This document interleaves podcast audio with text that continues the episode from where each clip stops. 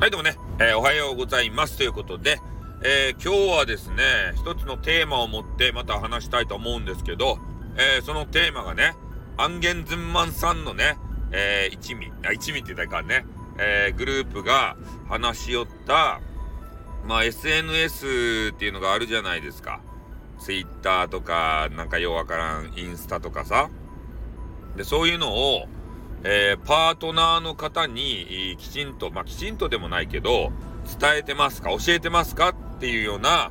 テーマがあったんですよ。で、ママトークっていうやつでね、ママトークっていうめっちゃ面白い番組があるんですけど、ああの、アンゲンズマ、あげずまさんと言いました。ね。あげずまさんのやつがあるんですけれども、で、それで俺がね、びっくりしたのが、まあ、あげずまさんが、ね、あのーパートナーの、あ、いや、パ、あの、パートナーとのパートナーシップを改善して、夫の収入を4倍に上げましたとか言って、えー、いつもね、宣伝文句にしてるんですけど、でその上妻さんがですね、まあ、旦那さ、旦那に、SNS のことは、まあ、秘密と、いうことを言われているんですよ。それを、まあ、聞いてびっくりしたね。もう、夫婦でね、がっつり SNS をやってると思ったんですよ。じゃそうじゃなかった。で、えー、そのアンゲンズマさんで言うとですね、えー、なんて言ったらいいんですかね、その SNS というのを、まあ、まあ SNS ってあの、スタイフね、をやるときに、えー、旦那さん、旦那に対してこうやって言うらしい。なんか電話してきますよって言うらしいですね。で、スタエフをやるときも、えー、ズームをやるときもね、アンゲンズンマさんで言うと、まあ、電話をしてきますよって言って消えていくらしいですね。ね。まあ、それで、まあ、旦那はその気づいてるかどうかわからんけれども、なんかアンゲアンゲンズマさんで言うと、なんかインスタ見られるとちょっと嫌だね、みたいなこと言ってたね。ということは、あ、あ、かあ家族会議になるなって言ってたね。で、まあ、それというのは、まあ、アンゲンズマさんがこう、なんかモデルさんみたいなこともしてるじゃないですか。ね。なんか変な仮面をつけて、裸バーンみたいなね。裸になっとうかどうかちょっと知らんけど、ね、あの、詳しく見てないけど、ね、本当は奥の奥まで見たいけど、で、まあそんな感じでバーンってしてるんですよ。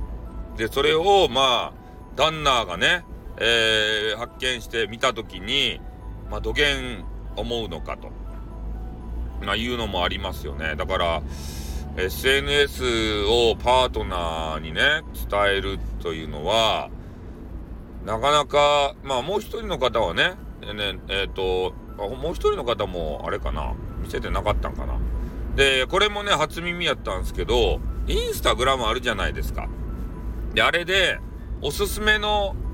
人でなんかピャピャって知り合いみたいな人がさ、出てきたりするじゃない。あれは、まあ、その人のページを見ていたりだとか、えー、向こうがその自分のページを見に来たりだとか、でそういうのでなんかおすすめに出てくるよっていうようなことは聞いたんですよね。だから俺の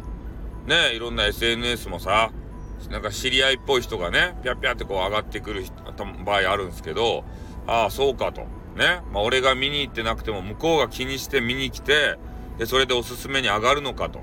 いうので、ちょっと怖くなりましたね。あれが。SNS ね。うん。それで、まあ、パートナーにね、その SNS を伝えるべきかどうかと。で、よくね、えー、まあ、夫婦間、そして恋人間の中には、その、隠し事があってはならないということでね、もう、そういうのをオープンでしてらっしゃる方いると思うんですけど、やっぱ SNS ってさ、ちょっと愚痴を吐き出したり、ね、したりとか、ちょっと自分と違ったキャラではっちゃけてみたりとか、えー、そういう違う自分が演じられる場所じゃないですか。で、それなのに、リアルのね、人がくっついてくることで、えー、はっちゃけることができなかったり、仕事の愚痴をね、言うことができなかったりさ、そういうのが、まあ、パートナーだけじゃなくて、まあ、リアルのね、仕事のつながりだとか、まあ、趣味のつながりだとか、そういう人たちを、まあ、SNS にね、えー、入れるべきかどうかっていう話なんですけど、まあ少なくともね、そのパートナーの人たち、パートナーの人たちっておかおかしいけど、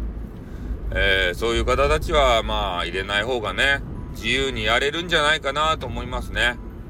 なんか規制をさ、絶対かけられそうですもんね。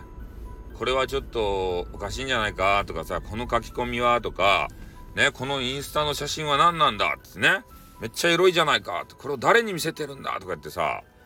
ね、そんなことをこう言われたらさ、せっかくね、えー、自分のまあ趣味というかさ、まあそういう実益につながればね、あの、一番いいんでしょうけど、で、そういうのでやってるのに、口出されたくないわって言って、その、いらない、いらない喧嘩をね、せねばならんのじゃないかなと思うんですよ。うん、だから、まあ SNS ね、まあできれば別に伝える必要もないのかなって思うね。なんか、絶対喧嘩しますから。窮屈になって。特に恋人同士、ね、あ夫婦間っていうのは。そんな風にね、俺は思います。だから、ね、俺もね、えー、恋人に、こう SNS をね、こう、くまなく全部見られたりとかさ、それで、な、な、こんなこと言ってたの？みたいな後から怒られたりしてね。なんで過去にね、こう言うたことで、今言ってないのにね、怒られないといけないんだとかさ、そういうこと思うよね。もう過去のやつを全部こう食ってみてから、もう今、今、それをやってるかのごとく言ってくるんですよ。まあ、ネゲットネゲットとかね、俺が昔言ってたじゃないですか。で、そう、それ、言われ、今言われても辛いよね。だって今やってないんだもん、そんなこと。そういうのはあるので、ねえ、絶対マイナスのイメージでしか捉えられないですもんね、そんなん見ても。恋人のね、SNS 見てもダメージしか受けないんで、それならばね、見ない方がいいじゃないですか。俺、俺見ないんですよ。見ない派ですよ。どっちかっつうと。ね、絶対見ませんね。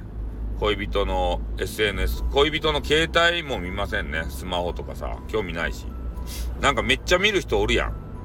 じょ、じょ、あの女子の影がないかとかさ。ねえ、あんなんしてもさ、しゃあないよね。うん。だって、やっぱり人間っていうのはちやほやされたい、あの、気持ちっていうのはどっかにあるわけですから、ねえ、ちょっとさ、なんか激川ガールにね、なんか言われたら、あの、やりとりしちゃう場合もあるじゃない。あれで SNS でさ。だからそ、まあ、それで、あの、ほ、本当にね、行くかどうかっていうのはまたその人のモラルの問題なんですけど、ネット上でさ、やりとりするっていうのは大いにあると思うんですよ。で、それをね、厳しく管理してもさ、息が詰まりますよね。嫌になるよ、その人との付き合いがな。まあ、そんなわけで、えー、朝からですね、ちょっとあのー、アンゲンズマさんの話を聞いてよかったなと思ったんでね、えー、少しお話をさせていただきました。では、この辺で終わりたいと思います。あっとん、またな。